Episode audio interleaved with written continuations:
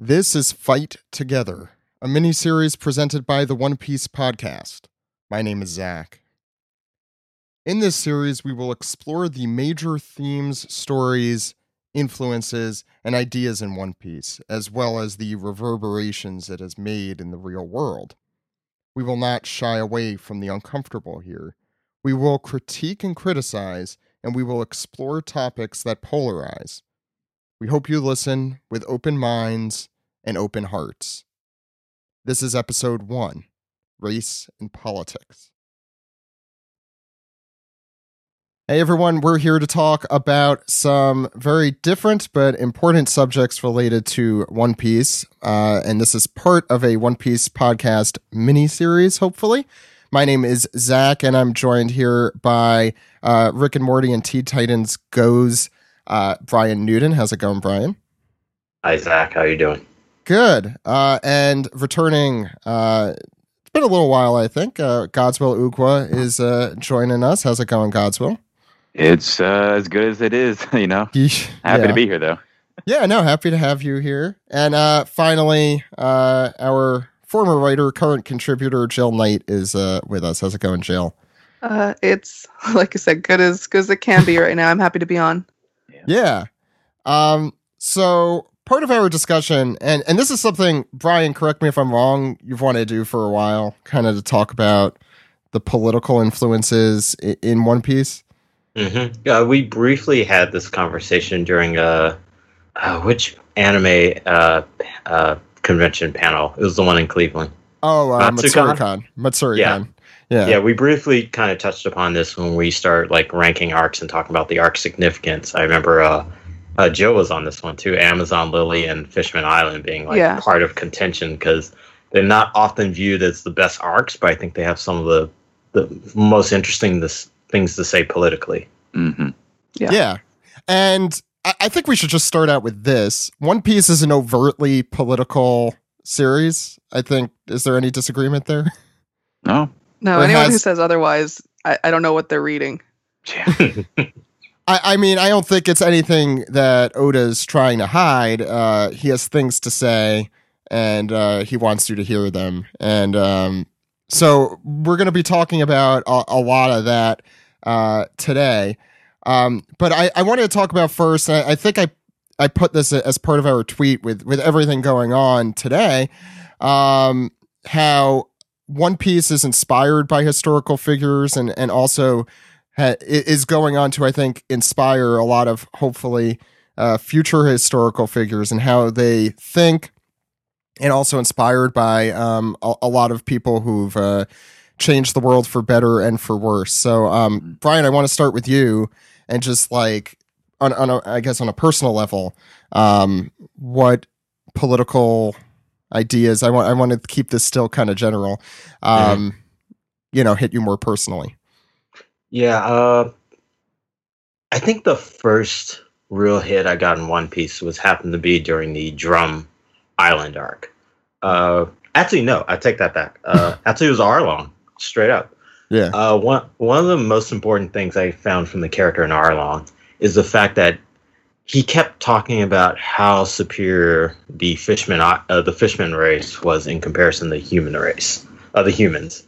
And it was like, you guys can't breathe underwater. We're ten times stronger than you. What can humans do? Was always like his uh, his little mantra. And even at that time, like starting to read the series in East Blue, I'm kind of like, I don't see that many fishmen around. You got and like all the authoritarian structures seem to be mostly human. So I don't know what that's about. but but immediately I recognize the like it's it's a trope. It's not a real thing, but people use it. Reverse racism is what is what I thought about for Arlong because I recognize the fact that he's trying to prop himself up because he felt oppressed and demoralized one way, and the way he thought to do that was to bring other people down. That was an immediate thing I took from Arlong, and even from his dress, he reminded me of a character from if you haven't seen the movie Hotel Rwanda about the Rwandan genocide. There's a there's a character in that movie who's basically a like uh, he's fomenting the genocide against I think the the Hutus. I'm, I might be getting that wrong, so don't quote me on which side was doing committing the genocide against the other side. But he was this like very charismatic uh, radio DJ who was supplying weapons for the group that was oppressing the other group, and he often wore like a, in the movie he wore like a Hawaiian shirt. Mm, So- mhm. I know so you're talking when- about. Yeah, so whenever I read Arlong, I thought of that character. I'm like, you're just enacting oppression against another group because you felt impressed and, and because you were oppressed yourself. Mhm. And I felt extra validated from that opinion when we got to uh, Shabadi and the uh, the overt oppression of like fishermen on that island, and we saw or that archipelago where we saw like Hachi, uh, who used to be a part of Arlong's crew, wanting to be a part of the human world, and one of the uh, symbolics of nature that was the Shabadi Park, which Arlong modeled Arlong Park after. So I found like even back then, I'm like, there's smart things going on with how race and uh, prejudice work in the series and how it like mutates and kind of even like corrupts individuals and corrupts the message that I found fascinating in our Mm. uh, in One Piece back then. Yeah. Uh, yeah, Godswill, do you want to? I mean, no, like I, I wholeheartedly agree with that. Like where even like the first time watching the series, um, like it impression on me pretty heavily. Um, you know, from Arlong Park, you know, like I got my own uh, Sun Pirate tattoo because of how heavy that arc was for me. Like where, like I just watching it the first time as a college student, I was like, oh wow, this is Martin Luther King and Malcolm X right here. You know, like uh, this is you know like a whole race of people who are being uh, downtrodden, and you know I, I get you know like their their their want for revenge, you know, but now these guys have took taken it too far. Um, and not even just with them, but like the multiple races that are in the world of One Piece, but then how there is a complex racial structure uh, with these races. You know, like even seeing uh, people taken as spectacle, even though that's what they are. You know, long arm people. Like it seems like um, they've been taken into spectacle, and like I just love like how Oda like has has been um, pretty deliberate with his his use of race and um, the culture in the world of One Piece. Like it's uh, it's it's blaring and it's sort of ba- that it's it's it's uh, baffling. Like when people say they they don't believe that Oda is trying to say something political. It's just sort of like, what are you talking about? Like it's it's in every arc. Every arc is heavy and has something to do with a real world situation. It, race being a very important one, at least in my opinion. Like, maybe I'm wrong. Maybe I'm You wrong. know, I just thought of something as you were mentioning the long arms being a, a spectacle for Mhm. people. Uh, is the fact that like the main long arm characters we've seen all involve entertainment. Yeah. Scratchman, uh, the Oh, that's managers who are managing. Oh. And if you think about like how, uh, especially in America, I mean, this probably plays to other cultures, but like in America, like black people being seen as like minstrels and like the minstrel show entertainment, and how we're always viewed as we as black folk often viewed as like entertainers, athletes, and part of that comes from a racialized history of where it was like our only creative outlet. It's like you're either work in the fields or you can like play in the master's house, hmm or like if you saw in Django, blood sport. So yeah so yeah that's I, I just thought of that as you said that i was like oh yeah all the long arms are fucking in entertainment I didn't realize that either. Yeah. Yeah. But you're right. I can't think of any that aren't. Um, the long leg, I guess, we Uh, don't know very much the about. But yeah because even even Ideo, who's a long arm and he's like Oh, yeah. a professional fighter Oh wow, yeah. Yeah. I didn't think about that. That's crazy. Yeah. That's a. We don't no, see that's a- many of them. No, yeah, That's but the part few of that we have seen, right? Yeah, that's a yeah great. but but, great but that means it. that's a that's a concerted effort that he's like these are all people who are spectacles like you said Mhm. Mhm. You're probably right. Yeah. I mean, I, I, I mean, I would even add on to what you guys have said. Like the the world of One Piece is like you're not entering this fantasy world where everything's okay. Uh, things are really, really broken.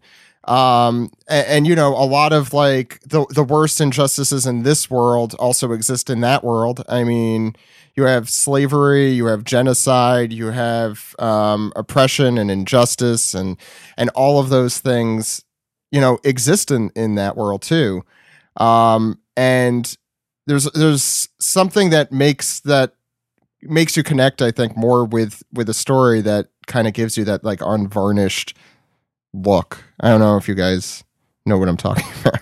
Yeah, I agree because it Yeah. makes like one of the reasons why Arlong's such a great and captivating villain, even comparison to Hody Jones, is like he's about something that you kind of like, ooh, that's wrong. I kind of Yeah. get it though. I kind of Yeah. understand. Yeah. And like an, another example I was going to mention is Drum uh, Wapol being like one of the worst villains possible because he's literally denying people health care. And where have we seen that in our society? look, look, Wapol has unfortunately become the most relevant character, I think, in One Piece. Uh, Yeah, which I've, I know Zach, we've talked got- about. Zach, you got to think about the insurance companies. How else are they going to make a living? Yeah, I mean, first of all, limit the amount of doctors that are available. Although that hasn't quite happened yet, I guess. Um, oh no, but what was it? I, like the whole dynamic. Not to get too off the track here. I guess it's related. Um, the whole dynamic between Dalton and Wapol feels like just a lot of the United States today yelling at its government.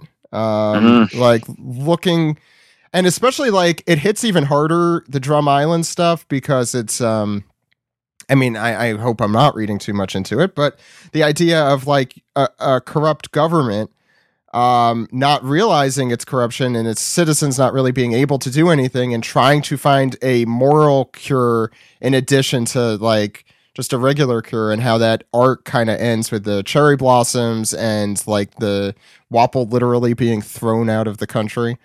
Um, or And a, uh, yeah, and a pathetic coward. He ran. He, it's not like he people were able to. He- it's like out. he ran just- into some sort of bunker or something. It's uh, the opposite. But Yeah, he he ran just from uh from Blackbeard's crew. So he ran when Yeah. the going gets tough, but as soon as his his island was safe for him again, he came back just so it's it's just a complete Oda is very very clear on he believes that uh, you can have your thoughts on what monarchies but monarchy in one piece is it's like a fairy tale it is what it is there pretty much all the governments are monarchies almost Mhm. um, but he's very clear that his idea on a good government, a good monarchy, is one who cares for the people and puts them before themselves. And Wapol is the complete opposite of that. And Yeah. in in most situations, the people are the ones advocating for whatever specific monarch they want. Yes. So it's a democracy in a way, even though we don't see people checking ballots. yeah, although Dalton is one of the few examples, we were talking a little bit before the show about it, but like Dalton's one of the few examples of, I guess, a democracy because he was basically elected in by uh, consensus um, Mhm. versus Wapol, who was not. Yeah, Uh, and when it comes to like people electing or like putting their faith in their leaders in One Piece, um, uh, Alabasta is uh, of Alabasta is it's a revolution. It's it's people fighting against the monarchy that they believe has betrayed them. So it's citizen versus citizen, but it is this on high power that is manipulating everything and turning everyone against each other. Yeah, and a quick Yeah. aside to just the current political content we are in at the moment, it's the reason why the people had to rebel against that monarchy because they thought like when the when the state enacts force and power against their citizens, there's only so much people can take. And if you remember, Crocodile's whole plan was to um, I- I can't think of the word right now, but to deface, to get people to discredit the monarchy. Yeah. So he had he had Right. his agents like plant weapons. He had his agents uh, literally pose as the king to commit like crimes, and the people were like, "What? Like, how many situations did he create where the people were like, why are you doing this, King Cobra? We trusted you. You're supposed to protect us." And he keeps they keep having their fate stabbed in the face, and at some point, Koza and the others were like, "All right, enough of this." This this this uh this Well, rule should-. Yeah. I Yeah, don't know whether we uh, should be glad or disappointed that Mr. Two's Devil Fruit doesn't exist in the real world, because that could cause some havoc. I guess that's what Oh. real fakes are now. Uh, the, Deep not the- deep fakes, real fakes. Mm. You know, same yeah thing. um as you're saying it's kind of like um how once again we get that theme in um dressrosa where king riku absolutely believes in peace he wants his people to be happy um he doesn't want them to have to fight even in the new world um and then Mhm. doflamingo comes in and literally controls him not only Yep. does he like threaten him into making the people give all their money to Riku, who and they still believed in him because they knew of him as this kind king who believed in the people above hand. But they only really fought back when King Riku was physically being controlled into attacking. When that's their only choice was to attack back. Yeah, that panel where he's like, "Somebody kill me" while riding on his horse and slaughtering his civilians is one of the most heartbreaking panels in the series. There's- honestly. I look, I have my problems with Dressrosa, but there are some really like stand out, really heartbreaking scenes. That one, uh, on a non-political note, Kyros uh, holding his dead wife who doesn't remember him, Oh. you know, before she Yeah, and passes they're away. Every still- silent- time. Yeah, like the silent uh, min- silent majority, silent minority of these toys who Mm. know everything that's going Yeah. on, but no one can hear them. yeah, yeah, That's a really good. That's a really powerful moment because it's like they went along with this. The toys they went along with this structure because they had no choice. Yeah, right. It's like no one, no one remembers us. No one believes us. When we do get out of line, we get shoved down into the hole. So I, I think this is a good time. Let's. So Bryan, you set forth some uh, really interesting discussion topics, in my opinion. Mm-hmm. Interesting. Um, so do you want to? Do you want to start out? Um, I, which one did you want to start out with? Now I don't Uh, remember. Let's start with the uh, race and prejudice. race and prejudice. So let's talk about um, how that's reflected in in One Piece and, and the real world and all of that. Yeah, uh, briefly kind of touched upon it, mentioning Arlong Park and Shabadi, but I think the arc that most crystal- crystallizes this idea is, of course, Fishman Island. Uh, uh, obviously, the parallels of uh, Fisher Tiger and Otohime weren't lost on anyone. Most people kind of pointed out the uh, uh, the Martin Luther King and Malcolm X parallels between their different ideologies. Uh, Otohime wanted to find coexistence, peaceful coexistence with the humans uh, and hopefully for the fishmen to immigrate onto the into the light, into the surface world. Uh, and then uh, Fisher Tiger wanted to. His was more like a strike back, a more of like a retaliation against the injustices that the fishermen have suffered. More like we can't live in peaceful coexistence, so we just have to make sure we defend ourselves. Especially But even since he he- personally went through that strife Right, uh, as a as a former as a slave. slave. Yeah. Yeah, which Mhm. great reveal. I did not see that coming when it got initially uh, dropped. But uh, but his is also it's a self defensive mean, which you think about like um, uh, Malcolm X, who said by any means necessary. The Black Panthers, who were literally a defense force against like uh, brutal, corrupt cops. They're Mm. like, we can, we're we're American citizens. We're allowed to be armed, and we're allowed to watch police action and make sure nothing gets out of hand because it's gone, gone out of hand too often in our communities. Uh, so they had the active stance the fishermen did, is saying like, hey, we're not going to kill humans because we don't want to be like you because we know how you treat us. So we're going to be better than you in that sense, but we have to defend ourselves. Uh, another obvious parallel uh, with uh, Fisher Tiger, I've seen like numerous people do this, is uh, Che Guevara, who was the uh, one of the communist uh, Marxist revolutionary leaders who helped liberate Cuba. And like the fact that Fishman Tiger went up to the Holy Land to he was initially he went up to the Holy Land and was caught, right? He. I'm Uh, trying to remember. I should. I should pull that yeah, because because there there's the there's the story we were told and then it was the actual Right. truth, and I Yeah, forgot I'm trying to remember which is which. Yeah. Yeah. But like at one point he ends up as a slave for a while and then frees himself, thus also liberating uh Boa Hancock and her sisters and a lot of other people from Right. the world nobles. So I don't remember why he went to Mar. I, I I don't remember if he was captured and went to Mary Geoise because of that, or if he went there and then got captured. That's the only Yeah. thing I can't remember. Yeah, I forgot that too. But he was an adventurer, and he just he got caught and turned into a slave. But then he became the liberator of uh, of the slaves, which is also very powerful. Uh, but yeah, like the the prejudice against the fishmen, like uh, a big theme in uh, uh, Fishman Island is the fact that it's it's based on fear and unknowing. So once Otohime's uh, goal was like once humans get to know us, they'll no longer fear us, and that's basically her trying to convince her civil uh, her citizens to sign petitions that they can eventually move up to the surface world, which is very similar to uh, the civil rights marches where we were getting uh, we had like uh, African Americans in this country, black people in this country were trying to gain their rights through civil action, through uh, protests, through uh, uh, I, I can ballot measures to like get the right to vote, to like uh, desegregate schools. Yeah. So all this Oda's very good, and like Oda's very good about pulling uh, references from real historical events to inform his fantasy, to inform his narrative, and that's why a lot of these things resonate resonate with people, and why it makes his storytelling better.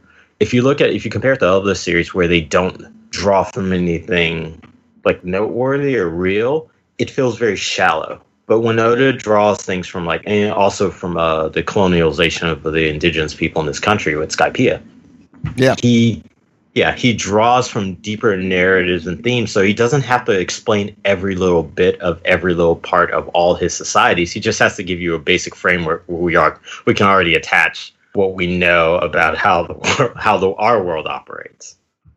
So there's there's two things I kind of want to ask you about that.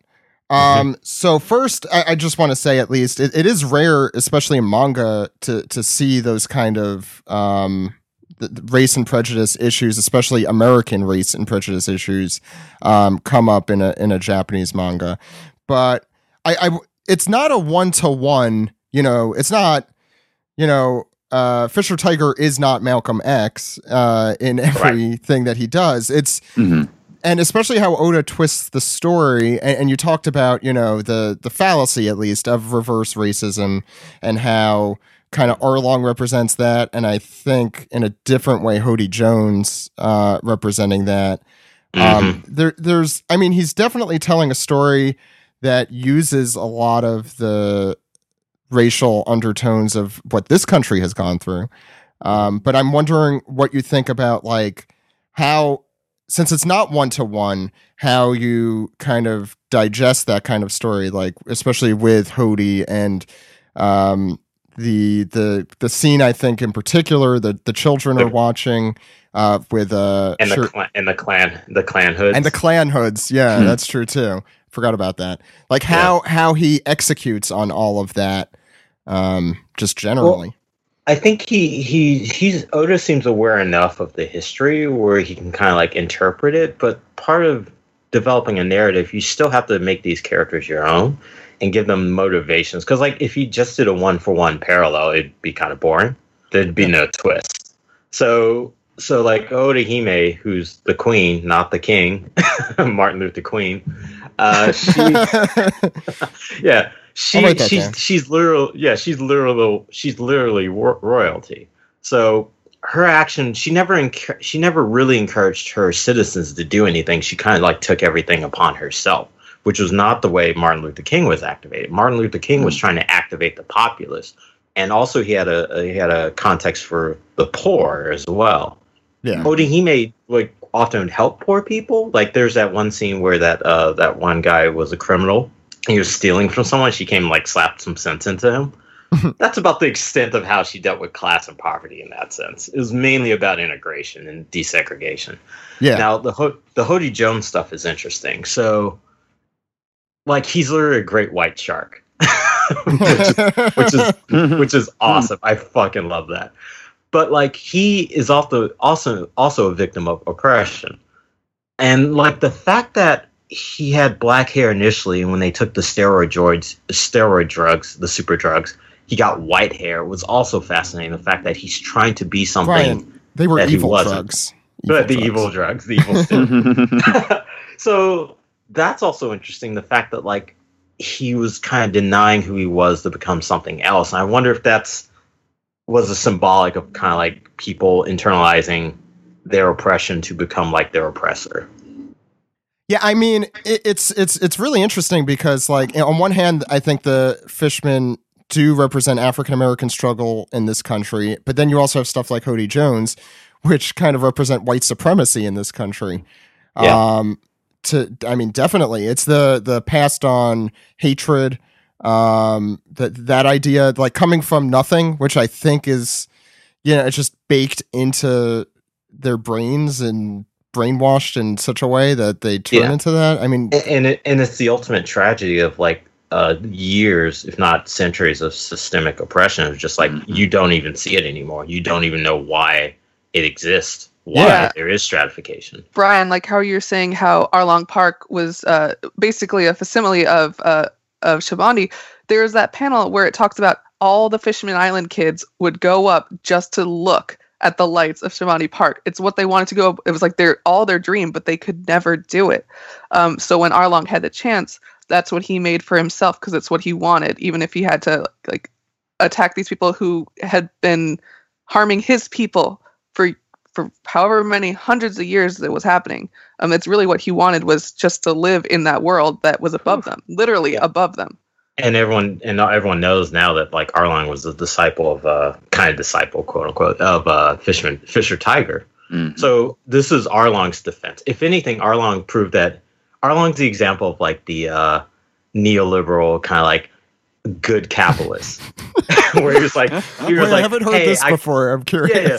So like there's a history in argue like black Americans weren't often able to participate in the economy of America the same way white Americans were. Right. So like we couldn't go to pools, we couldn't shop in certain stores, we couldn't drink certain soda products if you look up the history of Coca-Cola and Pepsi in this country. Jeez. Yeah. Not surprised, So- but yeah yeah. So like the fact that like we had to develop our own economies is what Arlong did with Arlong Park. I mean the that whole arc is literally about money and power and how those things Mm. are related. Yeah. Yeah, I, I think that hits into Nami's story a lot too there. Um, somewhat unrelated to the discussion at hand, but that's an interesting way of looking about it.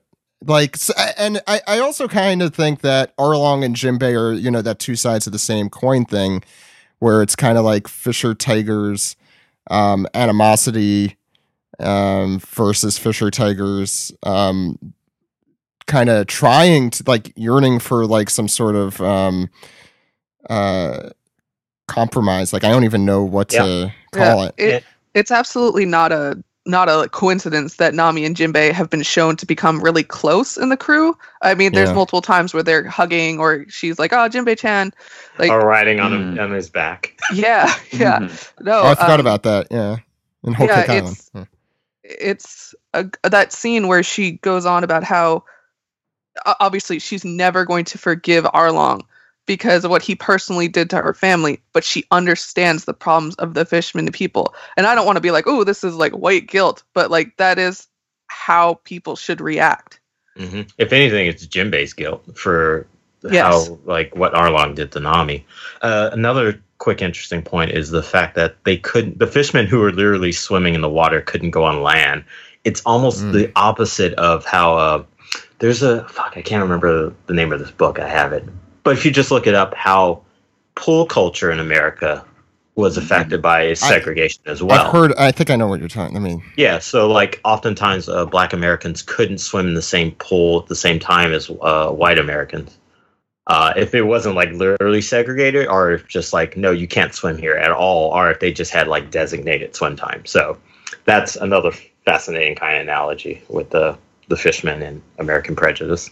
Yeah, and I'm wondering, like, I, I know. Look, I know Oda has. We we discussed recently his like the amount of literature he has in his um in his studio, and I'm wondering how much of this is like uh, us drawing parallels, and how much of this is him being like, no, this is like kind of what I was trying to convey here. Um, which is a good Well, he also he's also a fan of like American hip hop and rap, and I Oh, mean, yeah. Yeah, you- it's loaded with how And uh, cinema. system yeah and cinema yeah it's loaded with how like oppression has affected uh, certain communities in our in our society Yeah, I'm I I, I don't I, I'm not saying that I think you're drawing parallels where they aren't. I'm just I'm wondering which things are, you know, things that he's purposely putting in there. Some of them are very obvious and on their face, which is why like kind of how we started this discussion, you know, it's pretty overt a lot of it. But the Mhm. stuff like about pools, like maybe, but I don't know. oh If that's another something. thing I, and sorry another thing I, I want to mention uh, is the fact that Jill was kind of talking about this is that Che Guevara is both a pol- uh, polarizing figure because a lot on the left he's seen as like a hero, and then uh, obviously on the right he's like one of the one of the greatest villains of history. And if anything, that's also Fishman Tiger. Like there's there's like no revolution is perfect, and also no heroes are no heroes of revolutions are perfect either. I mean, fucking Che murdered uh, or killed, executed his uh, political rivals once they like overthrew the uh, the fascist regime that was CIA propped of Cuba. So Right, so like all these actions like affect generations later. Uh, so the same thing with like Arlong and Jimbei being the second, uh, first generation of Fishman Tiger, and then Hody Jones being essentially the second generation of Fishman Tiger. maybe Fisher I'm Tiger. looking maybe I'm looking too far into this, and I'm definitely looking too far into this. But maybe Frog No Hippo is about how you interpret that shirt. Maybe. Hmm. yeah, like do you see the passive frog or do you see the aggressive hippo? might be it. I think. It, I mean, that's if if we want to look at more recent events too. I think like Oden is another good example of Oda using a character and saying these are perceptions of this person versus how he actually you know behaved in real life you know we're all human beings we all do things we don't want to do but we also do you know i, I think also history is written by the winners it's something Mhm. that doflamingo explicitly says One of the Um, greatest lines in that in that arc. Agreed. And I, I think that's, you know, the world some people in the world know Fisher Tiger as as you said, the the great hero, and other people in that world probably do not see him that way. Um, and us as readers see are able to see the real that real person in in the work, which is a, a cool thing you're not able to do as much in real life. Yeah, something that Oda has pretty much explicitly said in a lot of different points is that uh, obviously in the real world, nothing's going to cure racism right off the way, but getting to know each other, um, the the discussion, um, how should I put it?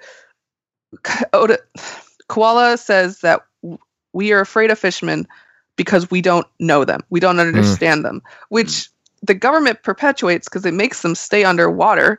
Um, they Yeah. can't even get to know each other to to learn to like each other or even learn that they're real people. Yeah. um, when you dehumanize these people um, in the story and in real life um, it, it makes it so people they won't have rights because they're not they're not even on your level. Um, and the whole scene with Jinbei and Luffy sharing blood, becoming equal in that way, um, with all of Fishman Island looking on, and everything about the children, like they're like, oh, we want the hero hats. Um, maybe we can go up to the sea and get or get up to the surface and bring them back. Really, just showing how the next generation, the more and more who get to know each other, it can help out those prejudices. Absolutely. Mhm. I, I was actually thinking, like Bryan, our discussion about what's going on in the world now uh, with the Black Lives Matter um, protests. I don't know when I'm posting this, which is why I'm. Uh, I assume they will be continuing for quite some time, though. Um, You know, I, because I don't, you know, I was in a, a very Jewish school. We didn't have, um, uh, you know, a lot of diversity in it.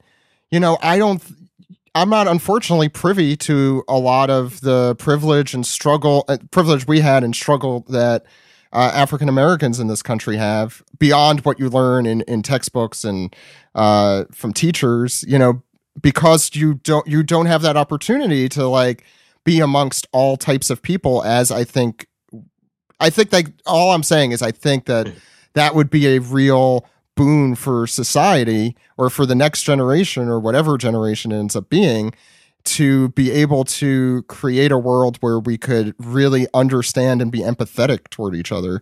And I think that's what Oda is like kind of I mean obviously it's it's not even the next generation but the his idea about the next the children uh, in Fishman Island particularly I think that presents such a cool idea to like look for and that's what fiction i think could do it's like oh this is what it could be like Yeah, totally. Yeah. Uh, it's it's art imitating life, but like the not the the the point of art, but like you know one of the one of the art's many um uh, advantages is to tell story to both bolster and create a new imagination to create create a new possibility.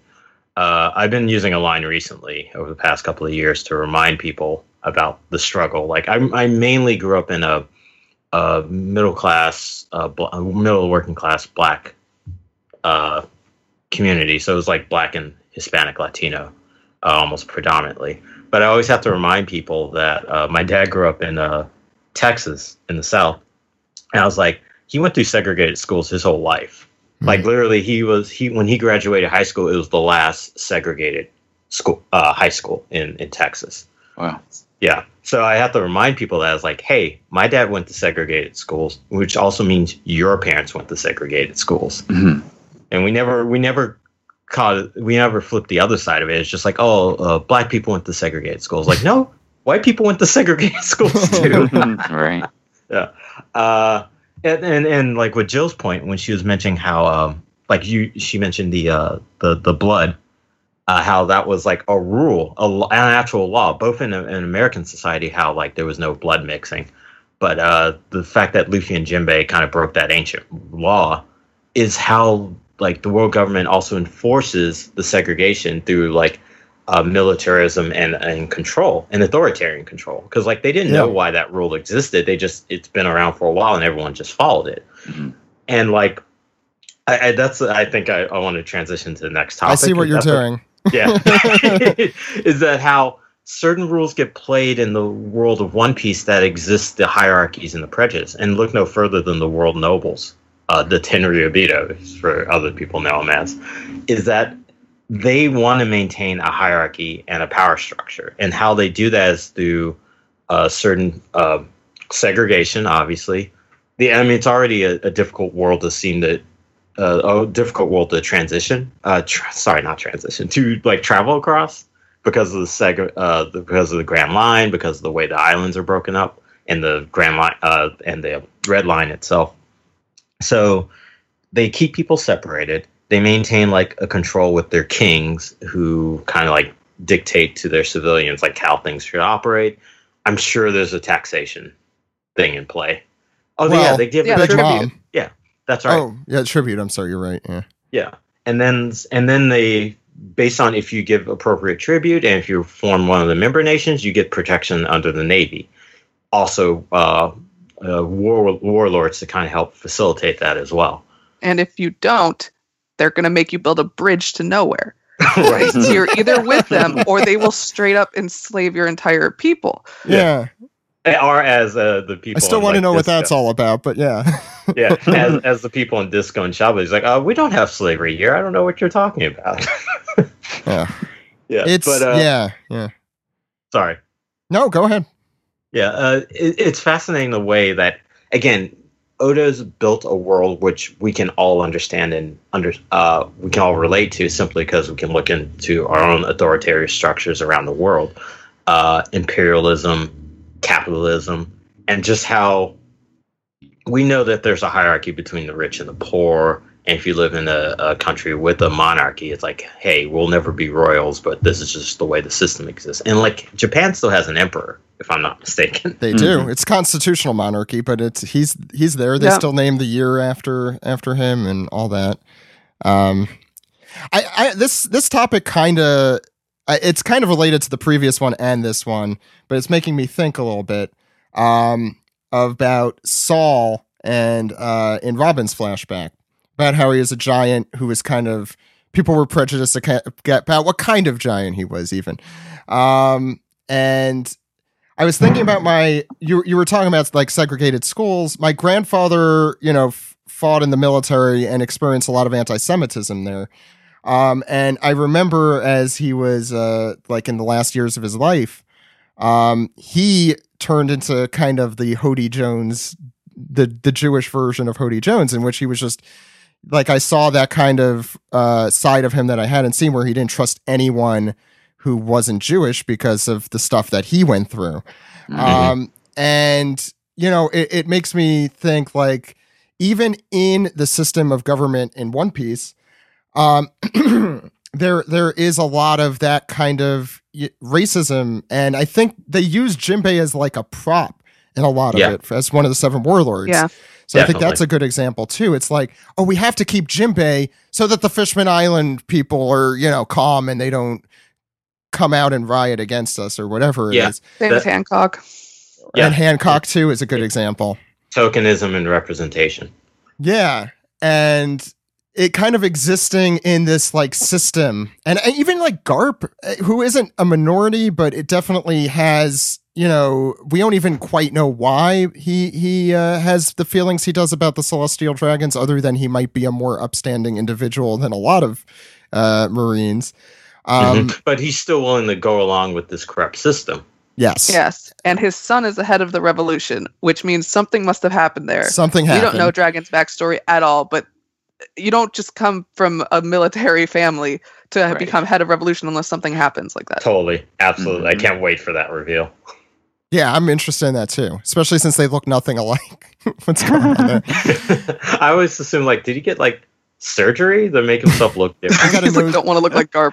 All Yeah. from his mom. got a nose Yeah, job there. It like Um, skipped a generation because Luffy looks like Garp. He does, yeah. Um, yeah, I don't know where Dragon's design came from, but that's a whole other topic.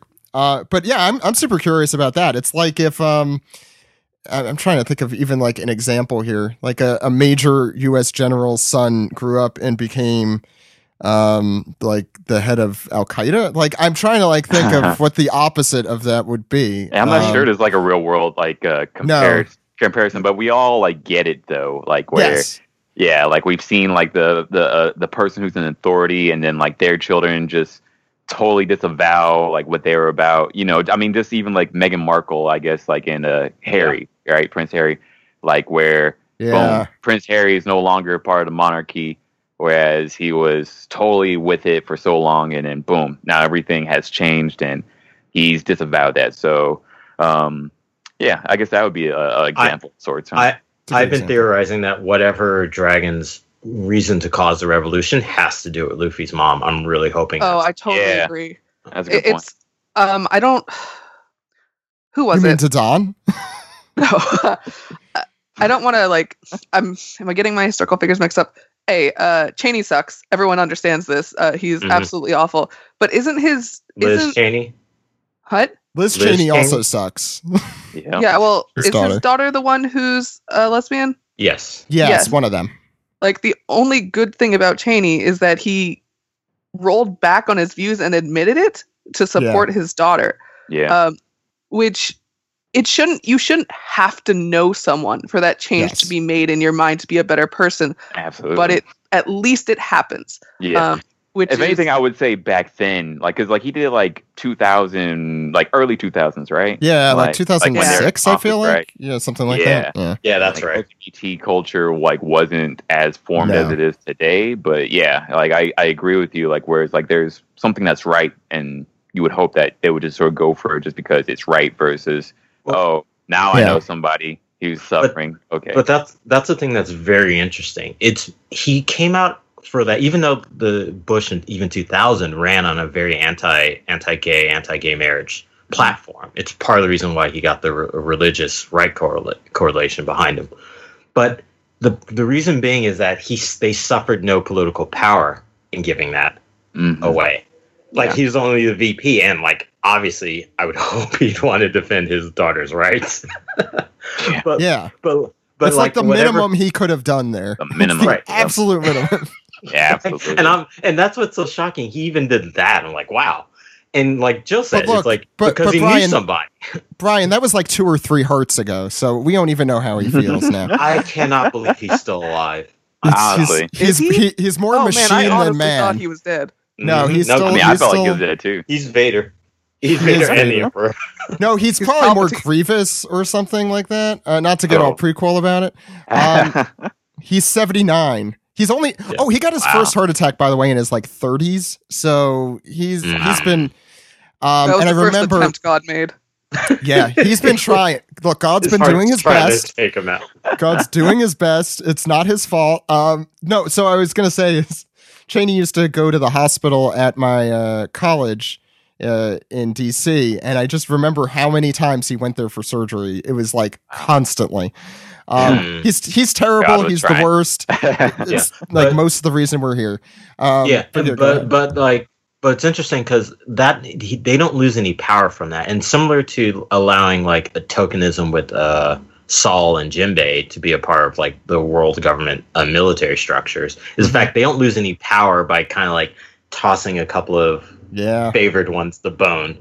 Because, Yeah. but it doesn't upset the hierarchy. Like the world nobles still stay in control. So Dick Cheney says, "Yeah, I, I believe like uh, gay people should have rights because my daughter's also in the LGBT community, but I'm still not cha- re- completely reversing my stances on gay marriage."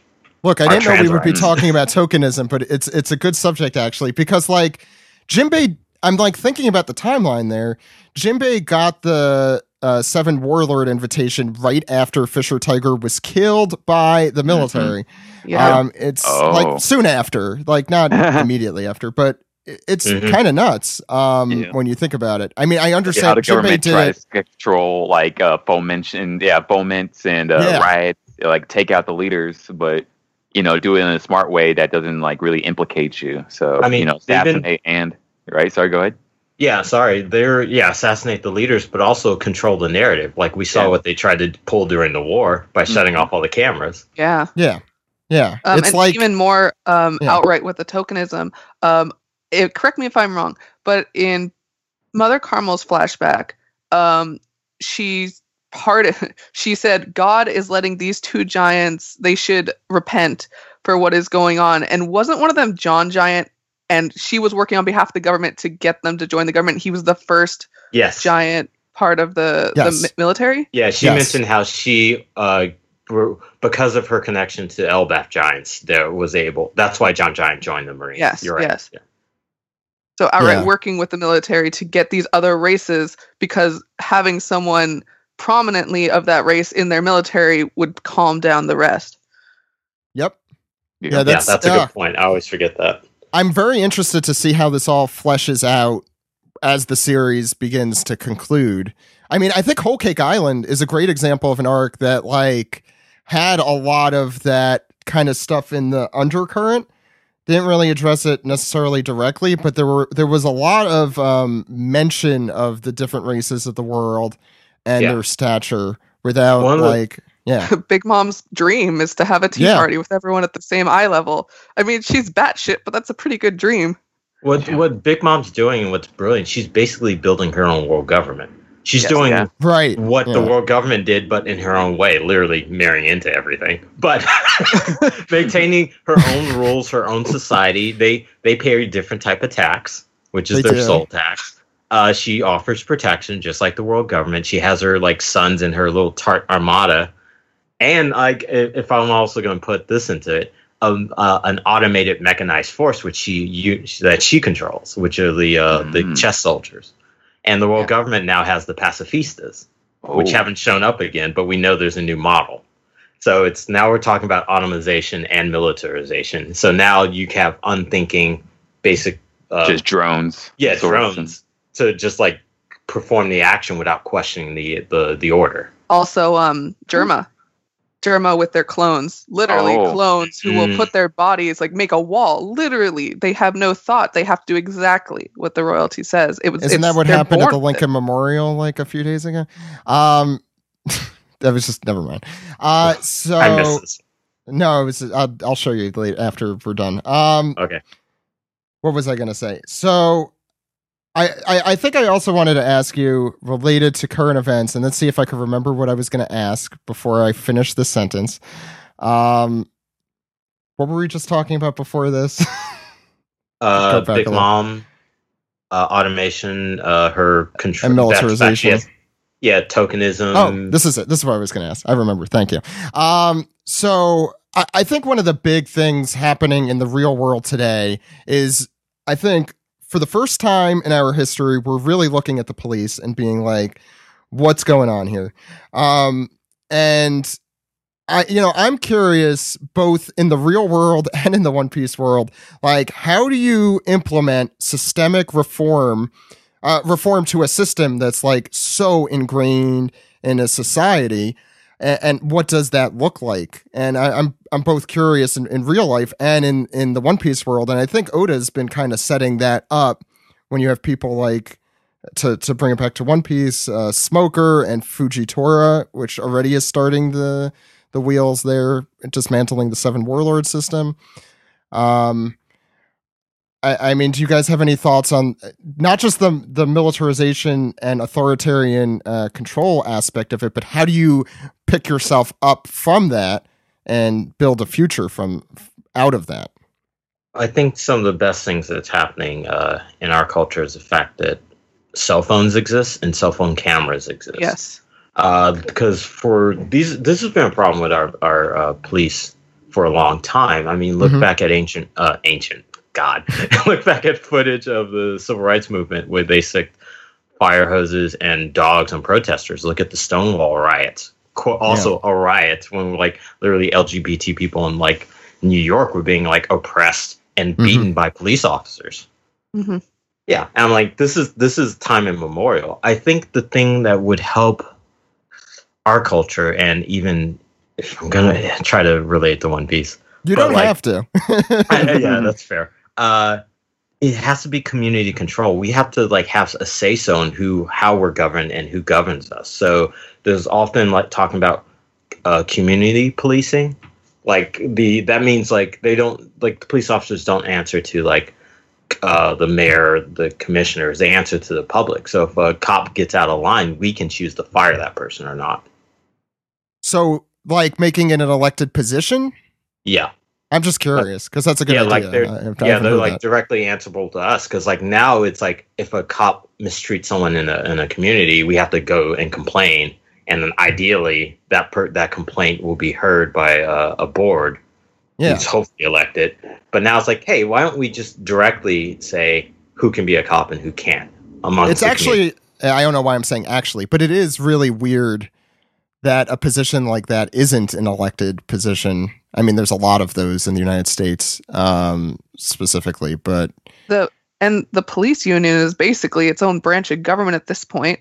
Um, yeah, It's insane how much power they have to just immunity for these cops, just to do whatever. Because the cops are the ones who look into their own issues with cops. It's just cops like cops dealing with cops. It doesn't make any sense.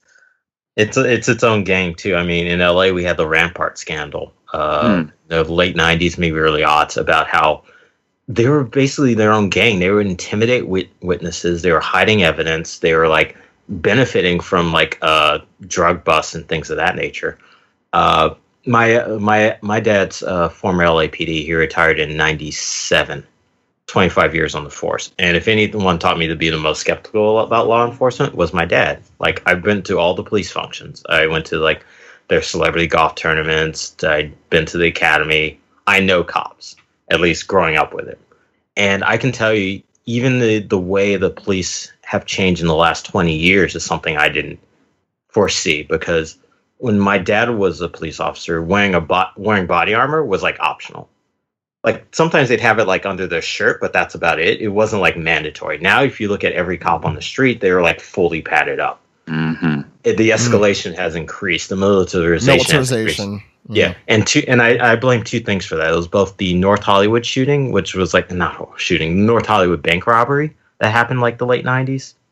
It was like these like bank bank robbers had like fully armored up with like assault rifles, and I think they killed like one or two officers. So they had to escalate for that and 9/11. So now it's not even just how they are presented; is also the rules that they can enact on the citizens to maintain uh uh to counter terrorism. So The it's like Patriot then we got yeah the Patriot Act, stop and frisk. It's always Yeah. like, hey, if Oh, anything yeah. looks a little suspicious, see something, say something. Yeah. Yeah. Um, no, it's insane. Um, I, I think, I mean, that's definitely something that the entire country has gone through. Even like little suburban towns have tanks and, you know, like Yeah. insane, Look- insane Look no further than. Ferguson. Yeah, one of my ex- Yeah. one of my exes, she was a uh, she was a journalist. She worked for a money marketplace, and she was a producer. And she went out to Ferguson, so I got firsthand from her all the like the crazy bullshit they were doing to journalists out there.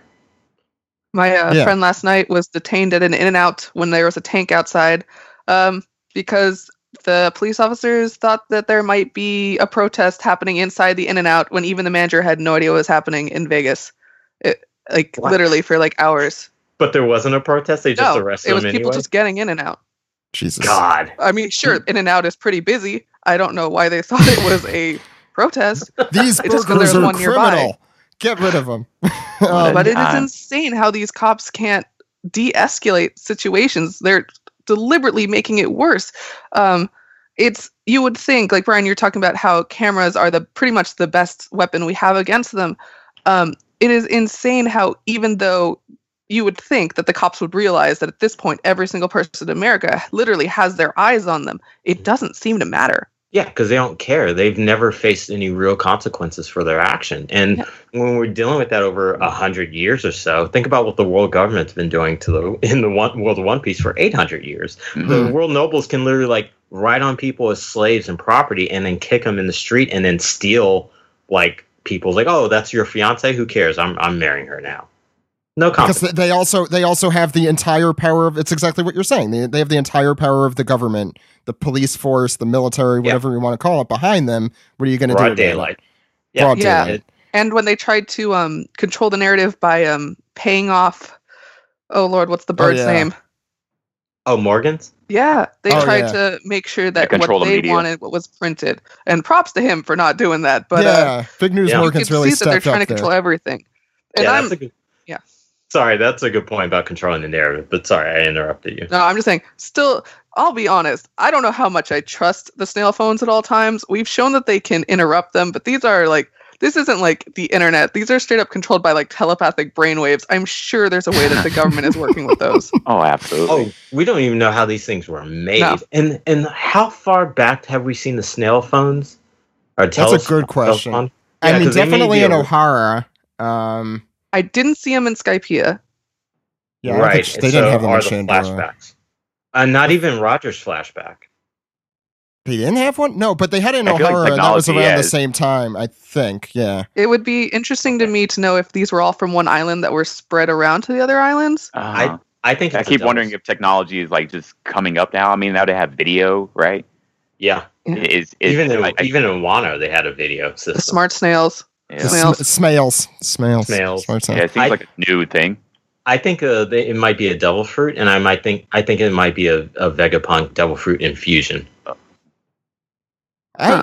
maybe i like the transponder snails are an interesting piece of technology uh yeah I it's keep- one of those I things keep- that I don't know if Oda's ever going to delve more into. It might just be part of the world, or it Yeah. might be a bigger is. plot. Uh-huh. Like he needed some sort of communication type of deal.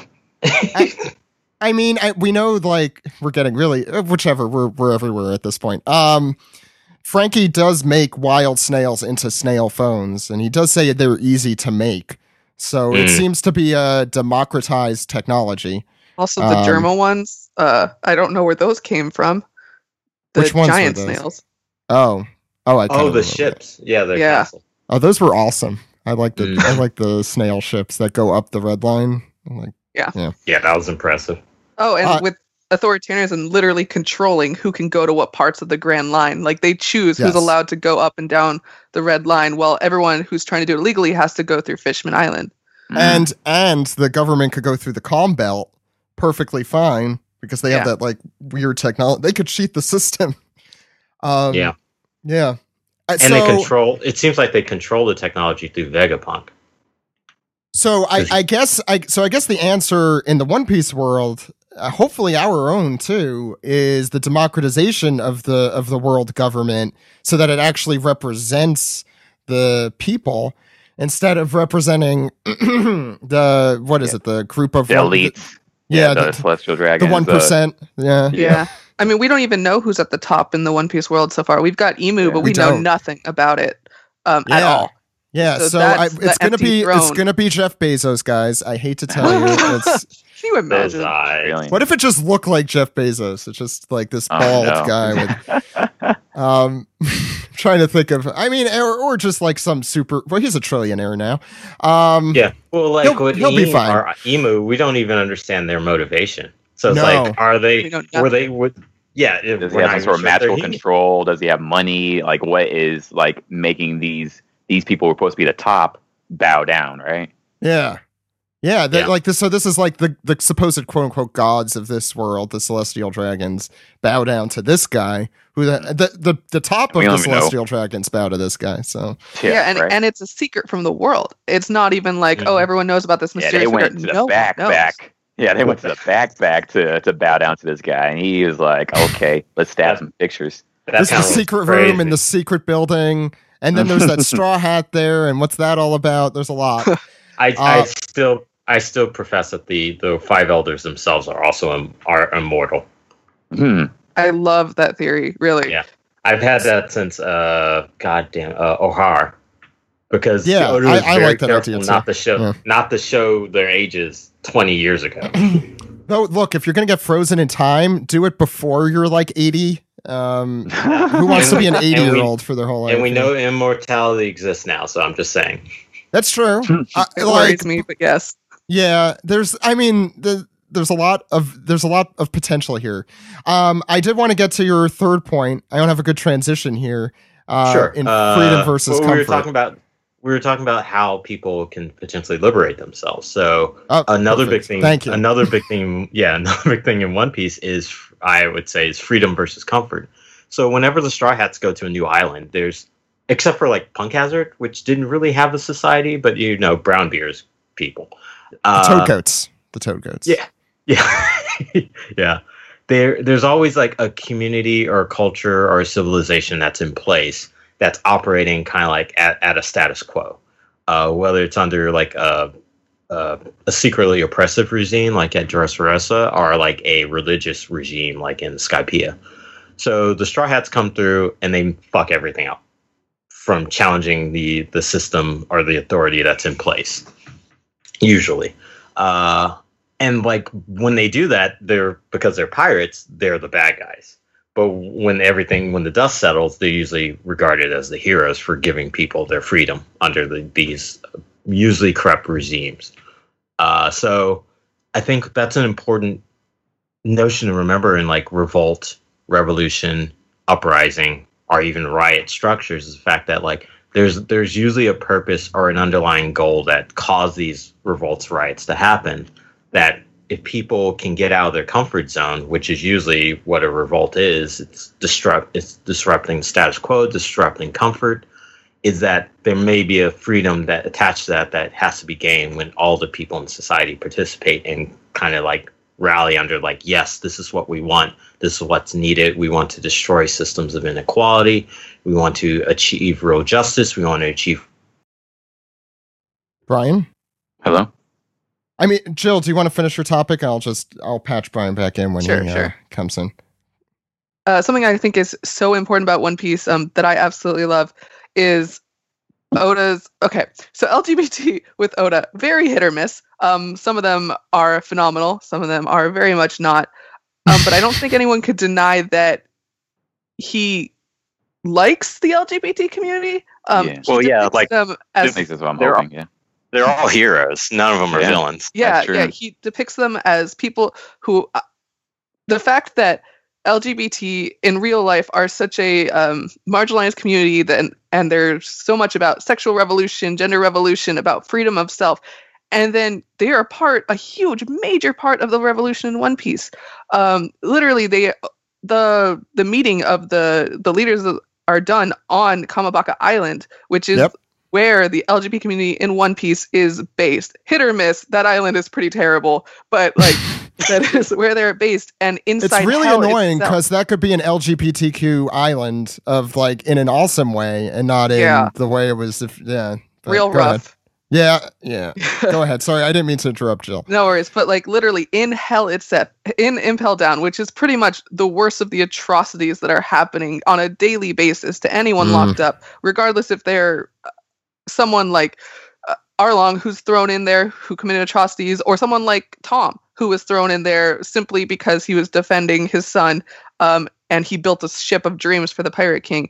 They're all thrown in there. It is the seat of, it's a prison. It is what it is. It's a prison that the government uses to put all their dissenters in, and inside that prison is their their queer hell, their their uh, their home for all these LGBT people who have their queen, who party. They've got food. They keep an eye on everything going on, and they pull people out of hell into their own. And I think it's so important that they're part, such a main part of the revolution in this series. Mhm. Stonewall was a riot. I, Yeah. I think it's I think it's fascinating the fact that um, that uh, Ivankov, we know sh- uh, she he was thrown in there because of like the association with the Revolutionary. revolutionary. But what they yeah, but like we never see the crime that they did. It's just like ah, they were revolutionary. Go in there. And there's a history, especially in this country. I know around the world, you look at like any oppressive or religious state where there's like stringent uh, rules against the LGBT community is the fact that like you'll just be thrown in jail because you're you're gay or someone uh, calls you gay, and like yeah, that that kind of oppression, especially in the trans community, is very much apparent in uh, societies across the world. So, like, I imagine that there are a lot of people who were thrown in Impel Down simply because they didn't fit a certain established order. And Ivankov provided a refuge for those people, just like, hey, this is a home away from all that. Like the first person we see Yeah. Ivankov like uh, gender transition was that one dude who's like, hey, I'm in here because you you changed my dad. You made him a woman. And he was like, your dad wanted to be a woman, dude you couldn't accept that. so like so like son like daughter, and he like turned him into a woman, and was like, hey, this is this is something that was a part of you. You didn't you were fighting so hard to be against, but now we're going to liberate you. And another one versus freedom versus comfort, like giving people their freedom to be who they are, as opposed to the comfort of maintaining the status quo.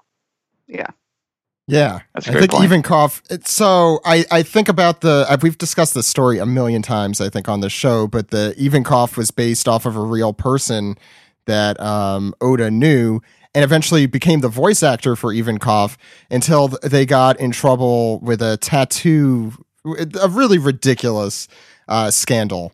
Um, hmm if you're in Japan, don't That show shouldn't happen. what. That shouldn't have happened. It was such such No. a bullshit reason. Oh yeah. That and in trouble. and he was such a good voice actor. He was like not and not only was Ivankov based on him, but he also was like the only voice like I could imagine being Ivankov. He was so good at it. Um and it and it's still really disappointing, but kind of to go to your point, Jill, it does show that at least Oda's heart seems to be in the right place because he yeah. At least seems he really looked up to him, it seemed like. Um Yeah, as far as I I, mean, could tell. it, it- this isn't like the ooh like Oda's weird like conceptions of communities thing, but he he clearly likes the LGBT community, even even when a lot of the details and a lot of the characters are so far from what is reality. Um, but he he doesn't put them as villains. Like Right. Yeah. Do you want to talk about why why they're why it's a problem? Because it's very obvious. If in yeah, case I mean need to be educated. it is i there's it's so strange to me how he does this because there are characters that are absolutely phenomenal uh Ivankov themselves um inazuma is phenomenal um Yeah. bon clay um and uh, most of the people in impel down are pretty great although eva's choice of using uh i guess uh, the the gender change hormone as a punishment is very bad. I hate that that happened. But everyone else in there seems happy as they are and that is great and they're just it doesn't even matter what gender they're presenting as they're wearing what they want that's fantastic. But then you go to kamabaka island where we literally have these stereotypes of and they're not they you can transgender people and gender expression self can look any way they want. That is totally fine. I will call you by whatever pronouns you want. If you want to have hairy legs and a dress and a beard that is awesome. But when that is the only people that is shown on Kamabaka Island and they are shown as terrifying, literally eating people, um, and chasing after Sanji to force him into a dress, that's a problem because that is playing on the stereotypes of what people believe is going to happen if trans, uh, if they always think like, oh, if a trans woman goes into the restroom, they're just going to prey on women, um, which is absolutely untrue. But that's the kind of this is the kind of nightmare that they seem to think of as Kamabaka Island. Yeah. Yeah. Wow. It's it's part of the line of like uh, the gay uh, gay panic, really. Yeah. Yeah. And it's specifically coming from a lot of dudes where it's just like, oh, they're gonna come after me and they're gonna make me gay and that kind of stuff. So I like, think it's, it's even trans panic. I, I think. I, I- like, yeah, I'm it's not, a lot of trans panic. yeah. I mean, like in this country, uh, there's so many like uh, so many trans women and sometimes trans men too who were. In fact, there was a trans man who was just uh, killed uh, a couple of Mm. days ago. Yeah. Yeah, who were victims of violence because of like this kind of like ridiculous attitude. Yeah, I read somewhere yesterday that the average life expectancy for a black trans woman was 35 years old, Holy um, crap. which is just That's- horrific. Yeah. Yeah, yeah. it's a it's a serious problem that like I, I, I would hope it's and you're and Jill you're absolutely right, Jill, because the fact that like Oda does these characters who are positive characters, but not always portrayed in the most positive ways, I think he's cha- I think he's thinking he's softening the blow, and this is where we get into like where there can be still problematic allies to to a situation where it's like I love the fact that he has these characters in there, and like since the world the One Piece is filled with broad and over the top characters, it's kind of okay to have someone like Ivankov. It, it doesn't Mhm. that doesn't Yes. hurt the thing. But when you go to Kamabaka, I- Kamabaka Island, and it's like that's the only representation. It's like I get what you're doing, man. I get you think you're being funny, but like there's if you don't do the opposite side of that, then it's just a problem. Yeah. Yeah, yeah. Yeah. Yeah. I'm hoping things will change because you know, like um, like I'm Well, we hearing have- like how we- nascent, like how yeah, how nascent it is, like in Japan. I guess like to like have like a sort of like LGBT um awareness or like a support and allyship of it. Um, you know, so I'm hoping that like it will grow in time. That we will like as we're going to be exploring the Revolutionary Army, we are going to see like better characters. At least that's my hope. Because Yeah. Well, we have we, we have one in Wano, and that's Kiku. Yes, which oh is yeah, great. uh, yeah. Kiku is great. Kiku's I love amazing. Kiku. Yeah. Okay, I don't remember. Has Sanji's met Kiku, right? Like we haven't had any She he issues there. swooned he swooned a little or he was uh he was angry that Kinemon got all the ladies. Um, yes, That's right. Sanji is definitely the most problematic character. I, I, I think this goes without saying. I think. Um, ex- sorry, Maddie and Steve. Uh, but like Sanji has definitely, True. and we. I don't think we've shied about this on the show in the past, and you know the. The this does not excuse everything that has already been said, but Oda doing this in 2009 and 2010, um, you know, he's obviously already grown with what he's done with Kiku in 2019, 2020. Um, and I hope, I pray that that continues and that it does not devolve back into something Yeah. else. Yeah, be really, really like Sanji's problematic nature. I can I can laugh at because I because I recognize that Oda's presenting it as a problem.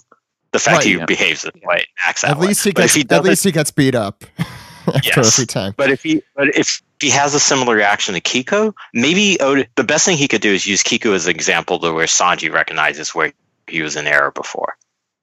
Yeah. I, yeah. There's like, there's yeah. only two good ways to put it. It's either that happens or Sanji just never says anything. Like, Right. If, I- if he has a negative reaction to the fact that like, like uh, Kiku is identifies as a woman but is was born a man, then I would really have issues with what Sanji does. yeah, I really that's pretty much my nightmare scenario with those characters right now. So Are, are any of you? So I I stopped watching the show a long time ago, but it's always sunny in Philadelphia. I don't know if any of you still watch it, No. but I know I I've been meaning to. I know what episode you're talking about. you do or you don't. I know what episode you're talking about. Yeah, I haven't seen very much, but the the I've I've heard about the story at least. Like, so I watched like the first like I don't know six seasons. It's still going. It's been going on forever. Um, and there, there's this character who had a relationship with a trans woman and was very embarrassed about it and was really prickish about it and was terrible about it. And he comes out later in the story. So like e- like even you know to show that oh Sanji's insecurity is what makes him a prick. Like that uh, that I think is at least an interesting character study versus just him being a awful person in in a lot of these situations. Like it doesn't Yeah. you don't need a character to be redeemed. You can have a shitty character and it be interesting as long as it is clear that they are being a shitty they're the character. shitty character. Yeah. Mhm, absolutely. Yeah. I, I this doesn't have a ton to do uh, with the topic, but uh, something that's interesting in the One Piece community, at least with fan art and fanfic, is a lot of people have responded to Sanji by just making him non-binary. Like a lot of people have just made Sanji gender fluid because they're like, we don't want to deal with him being terrible anymore, and we're just gonna. And we thought he looked pretty good in Kamabaka, so it's uh, an interesting. Look, we take all that thought they Sanji looked good in Kamabaka. That that's not. Uh, no, but like, yeah, I don't. Yeah, it's it's that's like a hard thing to reconcile. And I think the majority of the One Piece community agrees with that in one way or the other. Just like I remember, even us in 2009, much less cultured individuals than we are today, were like, "Ooh, this is just ooh." I remember those cover stories where Sanji was being chased, as you said, uh, on Kamabaka, and it just that was just like super, Mm. yeah. Yeah, Um, it's because it's like yeah, I on one hand, Sanji more. being Sanji being chased by someone is funny because he's usually the one chasing. But when he's being chased by characters of what uh, what gay panic is, that's when it's the big issue. Yeah. Yeah. Yeah, like I remember even watching back then, like wishing that like he took more from the experience than like, oh no, I got chased, you know, by trans. oh, that was the worst part people. about it. Yeah. Is that what he took away from it is no, I'm going to be even worse and yeah, and be more lurid and you know and blood Yeah. will sp- spill everywhere. that you'll almost die like canon, like as a canon thing, you Yes. know, because you love women or you miss women that much, I guess. But yeah. And then in just sort of- Fishman Island, he was given blood by the two trans nurses just to hammer that in. uh, Yeah. That God, was- and then and it's sad because this is the way Oda sees he's punishing Sanji. Yep. yeah. That's the problem. Yeah. Yeah. Although we all want Sanji punished, but not like, you know, not at the expense of others. Right. Um, I, I mean to get on get back complete 180 on the on the freedom discussion. Uh, we were talking Bryan a little bit before the show about Luffy's aspect, uh, Luffy's uh, perspective, um, more specifically um, on, on freedom and, and you know what that entails, and you know what it what it means, and and we talked a little bit about allyship too. Um, and I, I think it's interesting, you know, how do you perceive Luffy as like, you know, often he enters himself into these into other people's struggles and you know punches the guy who deserves to be punched. Um, I, I'm wondering, yeah, how you how you take that his his politics. Oda, Oda does several interesting things with Luffy. First off, he doesn't have internal monologue, so he never like has to like second guess or ration himself about the right thing or question himself about the right thing to do. He just has, and he's done this on several times. He has instinct. He he literally looks at a situation and says, "This person's a problem. This person's not a problem." This I would say it's person is- emotional emotional intelligence. Sure, yeah, but and and and that comes from part of just like how he doesn't have to think about anything. There's no external force manipulating how he participates in society and his concept of freedom. Mhm. Like he he sees something that's oppressive and he's like, I'm gonna strike out against that. But especially when it's something that uh, is harming someone who is uh, nice to him or he perceives as being nice. Yeah. And Uh, Luffy likes to help people who help themselves. He's not just going to help people who are sitting on their luck, um, just being like, well, I guess this is the way it is. Um, if they are fighting themselves, struggling against the system, he'll help them. Yeah, and it'll, and it'll get them to recognize how they can best help themselves as well. Like with Vivi, when like Vivi's like, "You're suffering, Yeah, you're you're killing yourself. No one wants you to die, so ask us to help you." Same thing with Nami. She was like literally stabbing herself in the arm. Not until she said, "Help me." He's like, "All right, let's do this." Uh, it, it, it's a it's a he's definitely an agent of chaos. He's definitely an agent of change, and he's definitely pulling people out of their comfort zones, even if that zone is like martyrdom. He's like, no, don't suffer and die. Live and keep living. This is one of the things I have about like the fairy tale na- nature of One Piece. Uh, everyone complains about obviously the the will of P. pal. Yeah. I would just like anyone, and like there's only been like one character who's broken this theory I have about like what why Oda often doesn't have characters who re- reach ultimate ends and and die. And to me, the series was all about like the hopeful fantasy element that like everything will be all right in the end. So when Pell lives in the end and after like sacrificing himself from Alabasta, he still made the sacrifice. The the necessary sacrifice was made for the narrative. Because if he didn't do that the revolution would have failed or no uh, the battle everyone would have died or people have died in the plaza crocodile would have succeeded. So someone needed to take that bomb up and have it explode. His death is not relevant for the fact that he did the deed that helped the good guys succeed in the end. And um and the fact that like the only time they you saw the first time you saw real uh death and consequence within the story of Luffy's journey was Ace and Whitebeard. And I, I figured part of the reason that happens because Luffy wasn't all together. Literally, his crew wasn't there. And he hmm. recognized that he didn't have them after Jinbei pulled him back. And he's like, he had that confrontation after the flashback when Luffy said, I'm weak. So I thought that was why through the course of the series, people didn't die on the course of his adventures because things always worked out in the end. Now, the one the one character who's broken that mold so far is Pedro, and I'm Yeah. Mhm. And we're Yeah, I hoping wonder- Don Ciudad stays like that. right. you know, like But- not because I hated Pedro, but at the same time, we we want the stakes to be a little higher, you know, versus Yeah. just like uh, you know, fantasy land. You know, like what you're saying, like we don't want like these are like real world things are like harder, more complex and harder to talk about, and they don't have fantasy endings all the time. Um, so I think it was sort of we are invalidate. Yeah, but we are dealing with a fantasy story, and I think True. Odin wants us to lose that True. that fantasy. And if if anything, I've I this is my argument for Carrot on the crew is the fact I think Pedro died for Carrot. That's Oh, why. Yeah, yeah, yeah. That's and good. Luffy wasn't there. If you, if that's all. Oh no, or oh no, I No, forget he if was- he was he still there. Yeah, he went into the mirror world fighting? at some point Yeah. there. Yeah, I can't. I couldn't remember. if he Katakuri at the still there. time, or Yeah, Yeah. I think he saw running away. blow up Mhm. before he get, went in the mirror.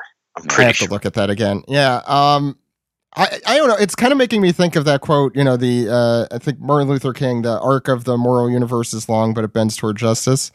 Um, Oh. which God, you know, we all hope. Um, but yeah, all right. in, in the Well, in, not if we not if we sit on our hands. not if we that's true that's a good point but i, I think in the one piece world um it's it's a much quicker arc you know uh, it's it's you could see it throughout the series like oh we are headed toward this but you're you're absolutely right Bryan it's because luffy and crew and others don't sit on their hands and I think Mhm. that's like one of the most important. You learn that like when you meet, as I said before, when you meet Koby at like the very beginning of the series, you're like, yeah. oh, you're just gonna sit here for 20 years and be enslaved by this uh, this woman? Okay, fine. I'm not gonna help you if if you're not gonna do anything about it. Yeah, like it's once yeah. you're yeah, episode one. Yeah, Once you are yeah. Chill. Go ahead. Luffy helps those who help themselves, even if he has to push them to believe in themselves to stand up. That's what he does. And I think like What's up? kind of bring bringing things back around, like the best thing we could do for other people is to help them help themselves. You know, like help help them in in struggle and and actually act and do as much as we can uh when we see other people in need. What's also What's also great is the fact that even within the first two basic arcs of One Piece, you see both two moral imperatives and moral structures. You see the pirate moral structure, which is the criminal moral structure in Alvida. She's like, I'm the boss. Uh, you got to do what I say. I know we're criminals, but what can you do? I'm stronger than you. And then you get the other side of it, which is uh, Axe-Hand Morgan, which he's like, I'm the boss. I have the authority. I'm literally a commander. This is the world order. you can't say anything about it because I have more power than you. Yeah, And I Luffy in both sex, se- um, Luffy in both sections was like, "Fuck that noise. They're wrong. Be free." I'm gonna punch Yeah, you in the face. I, I think it's I think it's so important that I mean literally up till Smoker, which is what chapter near 100 or something. Yeah, up like until 99. Smoker, there is not a All single cops good. bastards. Yeah. There's no good Marines up till Smoker. Um, yeah. who is yeah. even then he's still like part of this system. still the bad is guy. just Yeah. yeah. Um, Yeah. it's and anyone who reads One Piece and thinks it's Oda doesn't have a political message to say is an idiot. It's all right there. Um, so- which is why I totally believe that there's going to be a civil war between the the inside the Marines in One Piece. It's Mm-hmm. the It's the writing's on the wall at this point. We have Yeah. those Absolutely. who are defecting, who are going against their orders because of what they know is oh, true. the uh, the thing with that Drake. What was the the order? I keep thinking of the a- agent of Spork, which is what we named it, but it was uh, what was it called again? Sword. Sword. Sword. Yeah. yeah. but, and- and that seems I I don't know, but doesn't it seem like it's a covert against the Celestial Dragons, like a covert agency to like Yeah, find I- out more? I don't know. I assume Sword is the same agency that probably Corazon was a part of. I think it's just an undercover like marine operation. Yeah, but it Yeah, seems but we- to be against They're gonna like take they're over. they're yeah. not telling the Celestial Dragons about it. It's not Cypher Yeah. Pole, it's the Yeah, we- military, which we is haven't talked about Cypher Pole, which is just these. Ooh, Oh, yeah. yeah, Yeah. I mean, assassins, spies, descendants. Uh, descendants. There are those Yeah. people in the streets who cover their badges so that they could do whatever the hell they want. Uh, no, they're the yeah. ones undercover inside Yeah. the riot. Oh yeah, you're right. The ones who are very obviously. I'm not a cop. What are you talking about? Um, yeah. If, if, if I'm going to point out this real quick, I mean, CIA operations have been operating all over the world. Like, uh, dethroning and assassinating, and like it's it's our spy network essentially. But also and that's within no the secret American, to anyone. Yeah. No, Shouldn't be. it should be. but uh, we also have the uh, the notion of uh, COINTELPRO. If you don't know what that is, look it up. It's coin C O I N tel T E L pro P R O all one word. It's basically what the U.S. government did to infiltrate and to uh, delegitimize uh, radical, usually leftist, if not exclusively leftist movements in the United States. So like the Black Panthers, uh, what's his face, uh, Cesar Chavez, Martin Luther King. They all had like agents within their organizations that were trying to like manipulate and dethrone and provide information so for the feds to better quote unquote handle these radical elements that existed in American society. So that's did not what know about CP9 this. Yeah, Yeah. look it up. CP9 I, was I, I am, I'm, I'm looking at the Wikipedia article right now. So CP9 was basically that. They white uh, not whitebeard goddamn iceberg was seen as being a radical element because he had access to something he shouldn't have a weapon. So Yeah. they were like hey we gotta find this thing. We gotta like infiltrate this and we're gonna find all your dirty secrets. Oh you don't have the weapon anymore? You used to be connected to tom? Oh your former partner Cutty Flam's still alive? We're gonna go harass him now and deal with that. Yeah, Yeah. and part of the, the controlling of information, it's not like he had even built the weapon. They just knew that he might have the, the blueprints to a weapon that may in the future be used against the government. Yeah. Yep. Yeah. And Yeah. they We just can't maintain have that threat. That threat can't be out there. Not even that it's yeah. Not even that it's going to be used. Not even that it exists. Just that Which the is- idea of it. The whole issue with Robin, who can yeah, read. now it's, yeah, Yeah. too. But now we also have another weapon we know is a person. So that's Right. It's going to Yeah. create new uh, ethical uh, implication with Shirahoshi. Not if the government could get her first. Um, I mean, the Yeah, Celestial I- Dragons already tried. they did.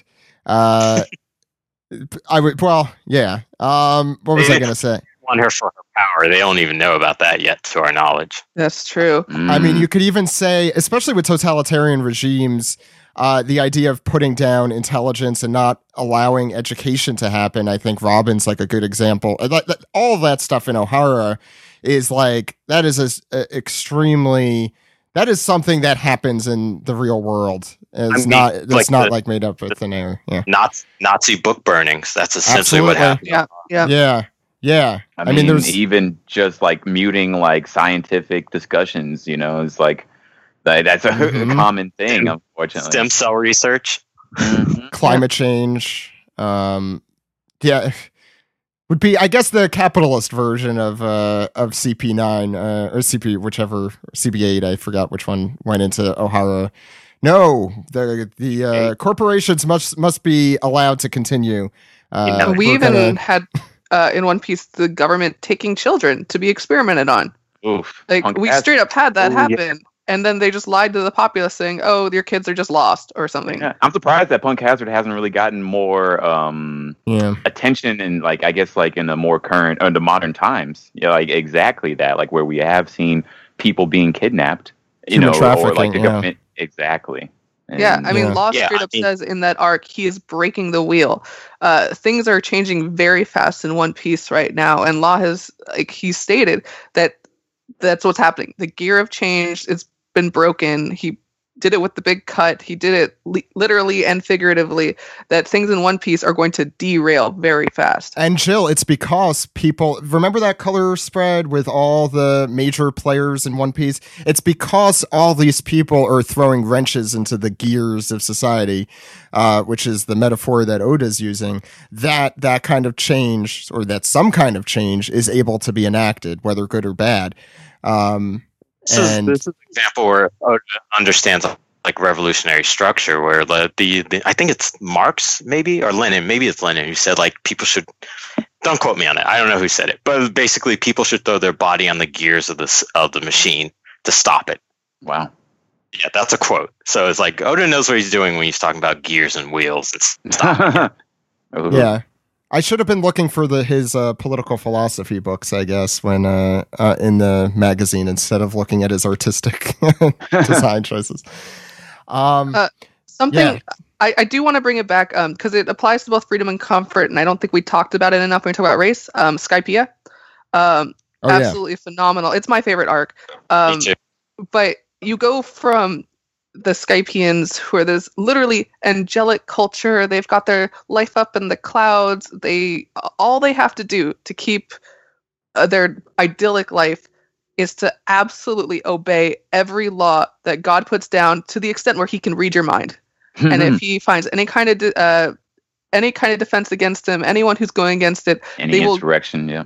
these ridiculous laws by the uh, by the military there, which I, it's something I forgot until I reread it. But like coming aboard uh, onto Skypiea without um, without permission ended up causing like crime after crime that added up to them Right. to a right. ridiculous amount, and then they caused a fee that they obviously couldn't pay, much like a lot of bails nowadays. Mhm. Yeah. Um, Good point. Yeah, good point.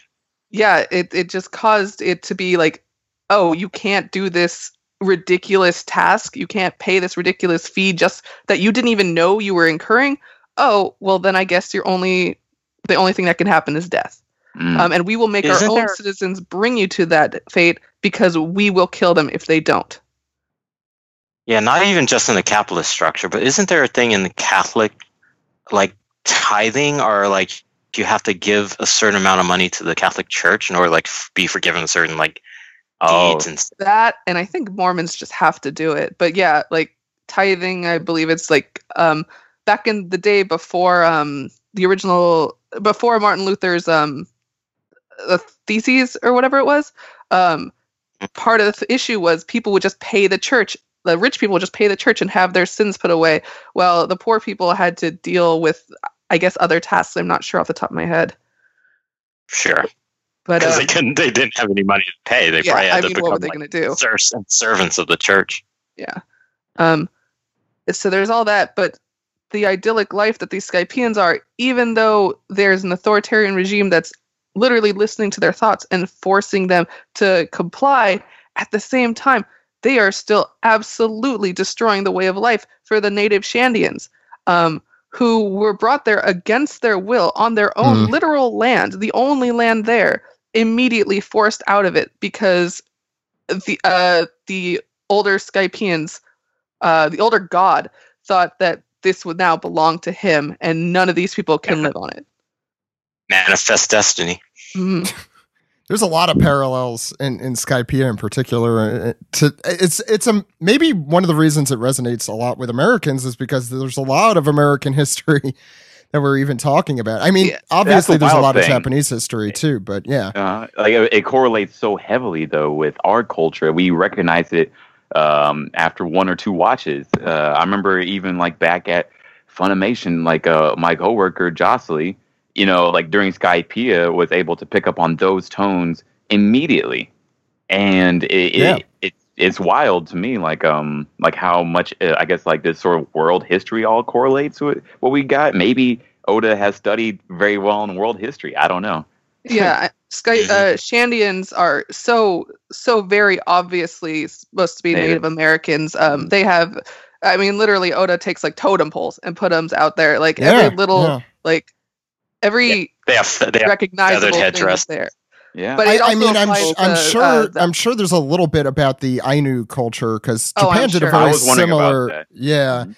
I mean, for Full Ainu Metal culture- Alchemist, I think it was a little more. Yeah, obviously that felt like more Middle Eastern, if if anything. But Yeah, that's. Uh-huh. I th- I think she took her cues Oh, from that, fine. but the Shibbolin that was it. Yeah, Yeah, the- Ishvalan. Ishvalan. Uh, it's Yeah, 'cause it's interesting because uh, there's another thing we're talking about. Like Oda is like close to my age, so he definitely grew up in an age where like the notion of like quote unquote cowboys and Indians was like a Mhm. very much not that wasn't just an American thing. Everybody in the world knew about like John Yeah. Wayne, like all those stories. So I'm sure he grew up with that understanding and that like. And remember, like one of his first comics was Wanted, which was a cowboy tale. oh yeah, Uh-huh.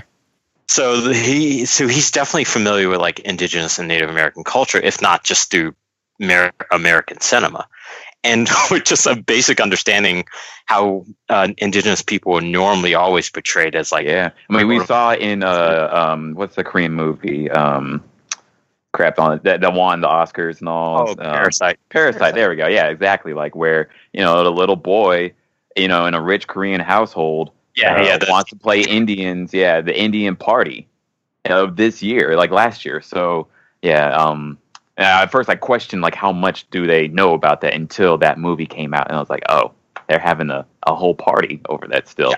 Cool. Yeah, because of, because of Hollywood, Hollywood exported a lot of our culture around the world. And if you look at through the 50s, when cowboy movies were huge, a lot of that culture was like uh, cowboys and Indians. It's the black hat and the and the white hat. And indigenous people in the movie are always portrayed as quote unquote savages. They're always just they didn't often didn't even have character names. They were just like a force of nature that if you're in a wagon across the plains, oh my God, we're being sacked by Indians, and that would be the thing. So, yeah. if anything, like Wiper's nature in in One Piece and the Shandorians, the fact that they were often they like your first introduction to these characters, he's just like a raiding savage. Yeah.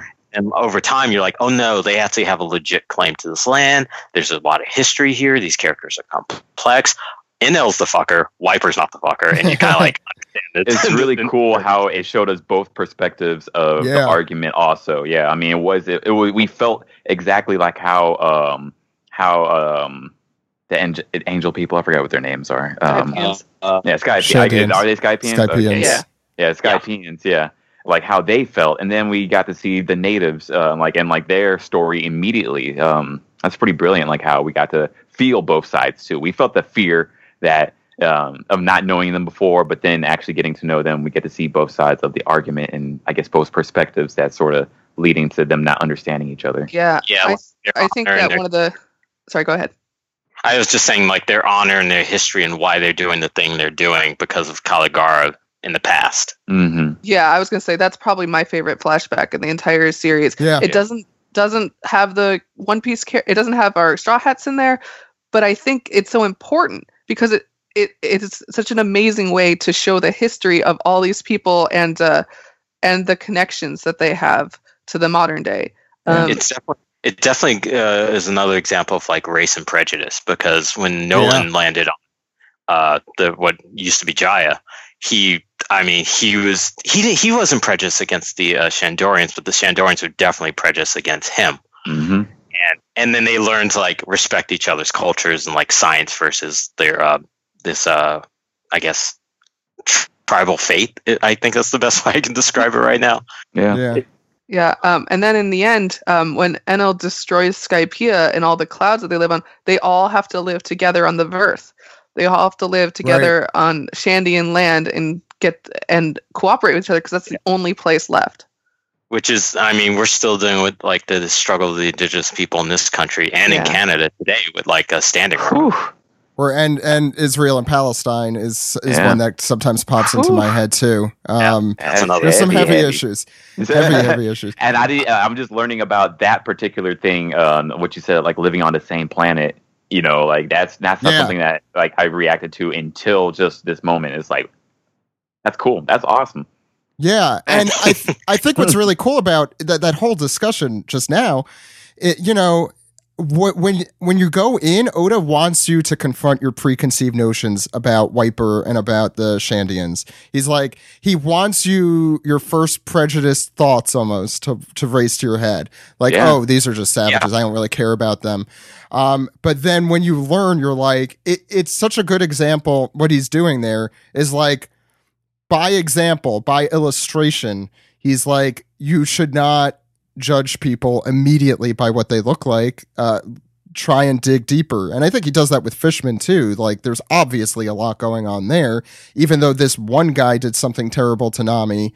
Uh, a character we care about doesn't mean that all of these people are bad and or whatever it might be you know it's mm-hmm. it's a really interesting you, you, there's literally that line series that line is literally in the series like even though not you hurt me i don't judge all fishmen that way is what nami oh, okay. said I, I must have been. I was. I was reading through it a little bit earlier, so that must be in my head. Um, I'm not purposely thing, stealing. another thing we didn't really talk about, and this definitely deals with like race in the Americans, not just in America, is Den, uh, Tom's uh, younger brother, I think, has has a where he explains like kind of the ge- geology, genealogy, genealogy, genealogy. Thank you uh, of the fisherman how like hey a, a fishman and a merman can like have a baby and it doesn't determine what the baby looks like. It's just we're all family. Uh, there's no like differentiation between us.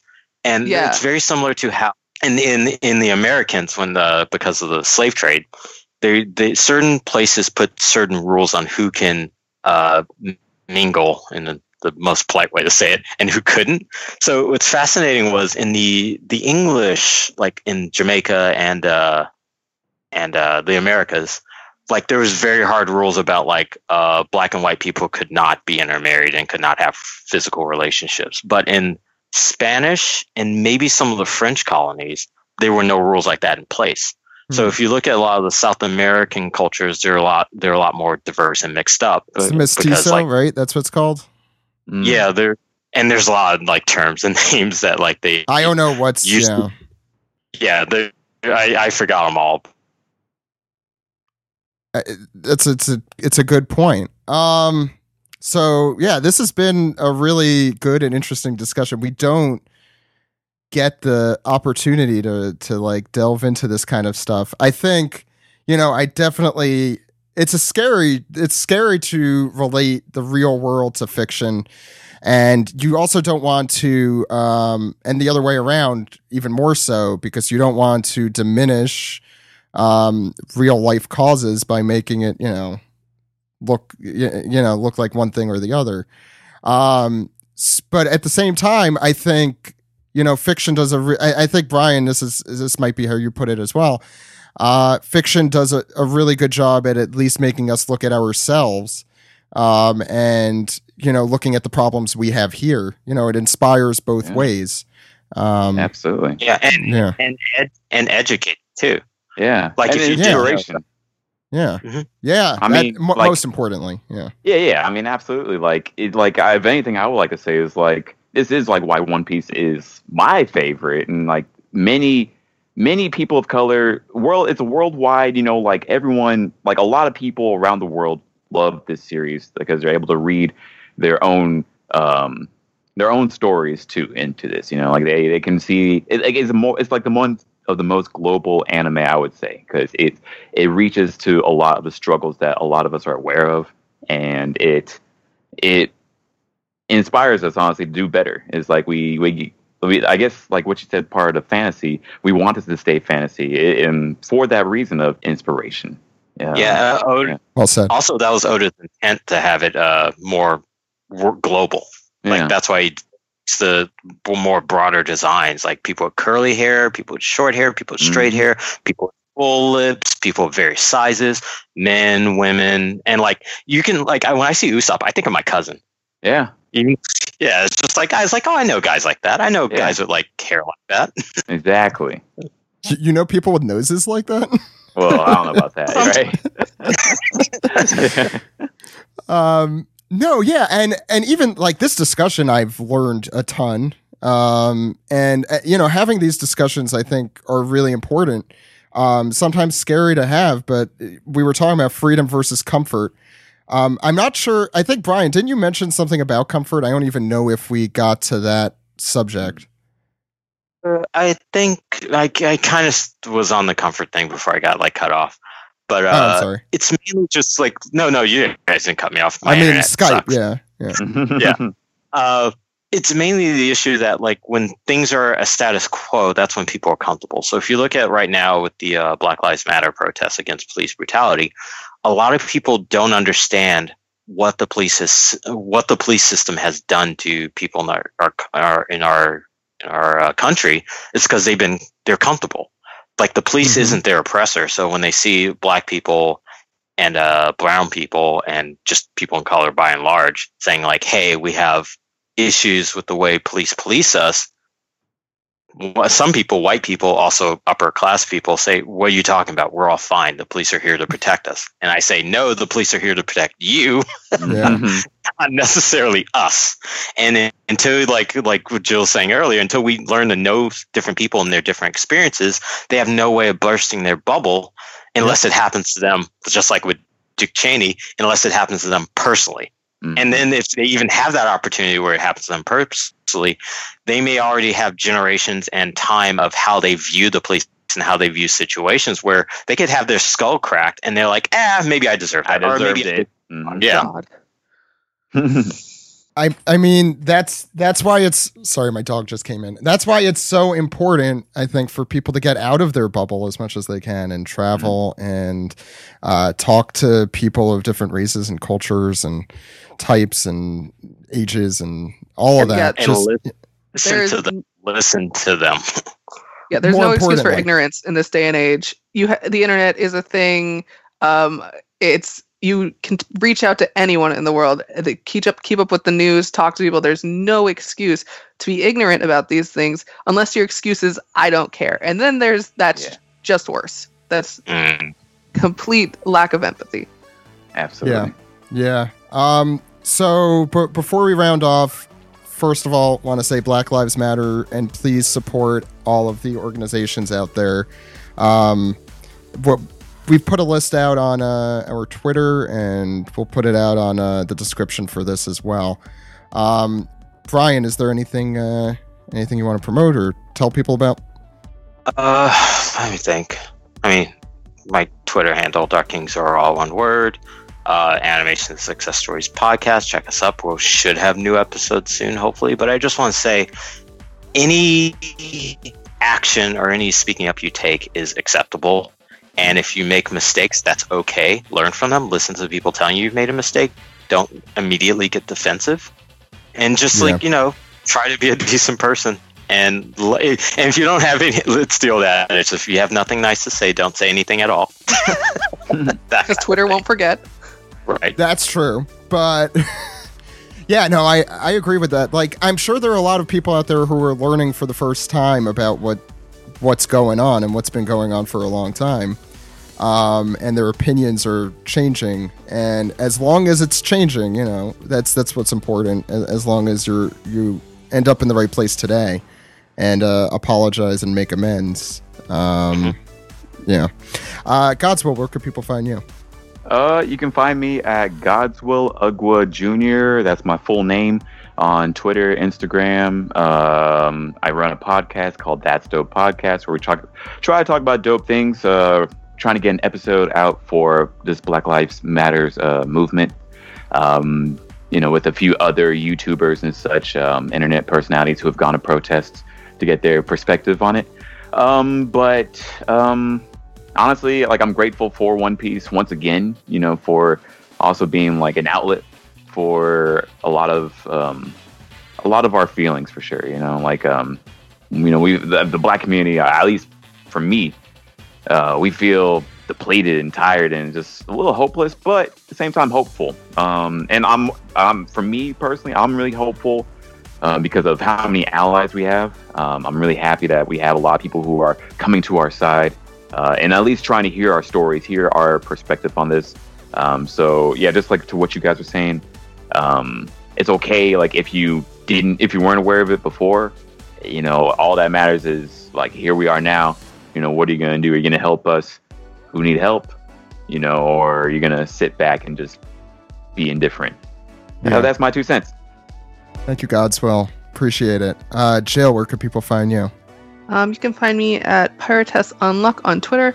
Uh, obviously, this month is hard for pretty much everyone, but I would like to wish a happy Pride Month to all of the community um, yeah. and remind them that more mm-hmm. than ever, the Black and other POC members of our community belong there and we should be treating them just as well as we treat everyone else and we need to stand with them and remember stonewall was a riot started by black trans women um, and we need to we need to step up our game with everyone who needs every marginalized community needs to stand together so yeah well absolutely said. yeah yeah so um uh, that's gonna do it i hope we could do something like this more often this was this was a lot yeah, this of fun great yeah I, I learned a lot me too. Yeah. I mean, yeah. Yeah. Um, really interesting stuff. Not just like learned a lot about the world and the One Piece world. Um, yeah. and I hope everyone out there enjoyed it too. Um, yeah. We'll uh, see you next time, everyone. My name is Zach. Goodbye, everyone. Bye. Bye.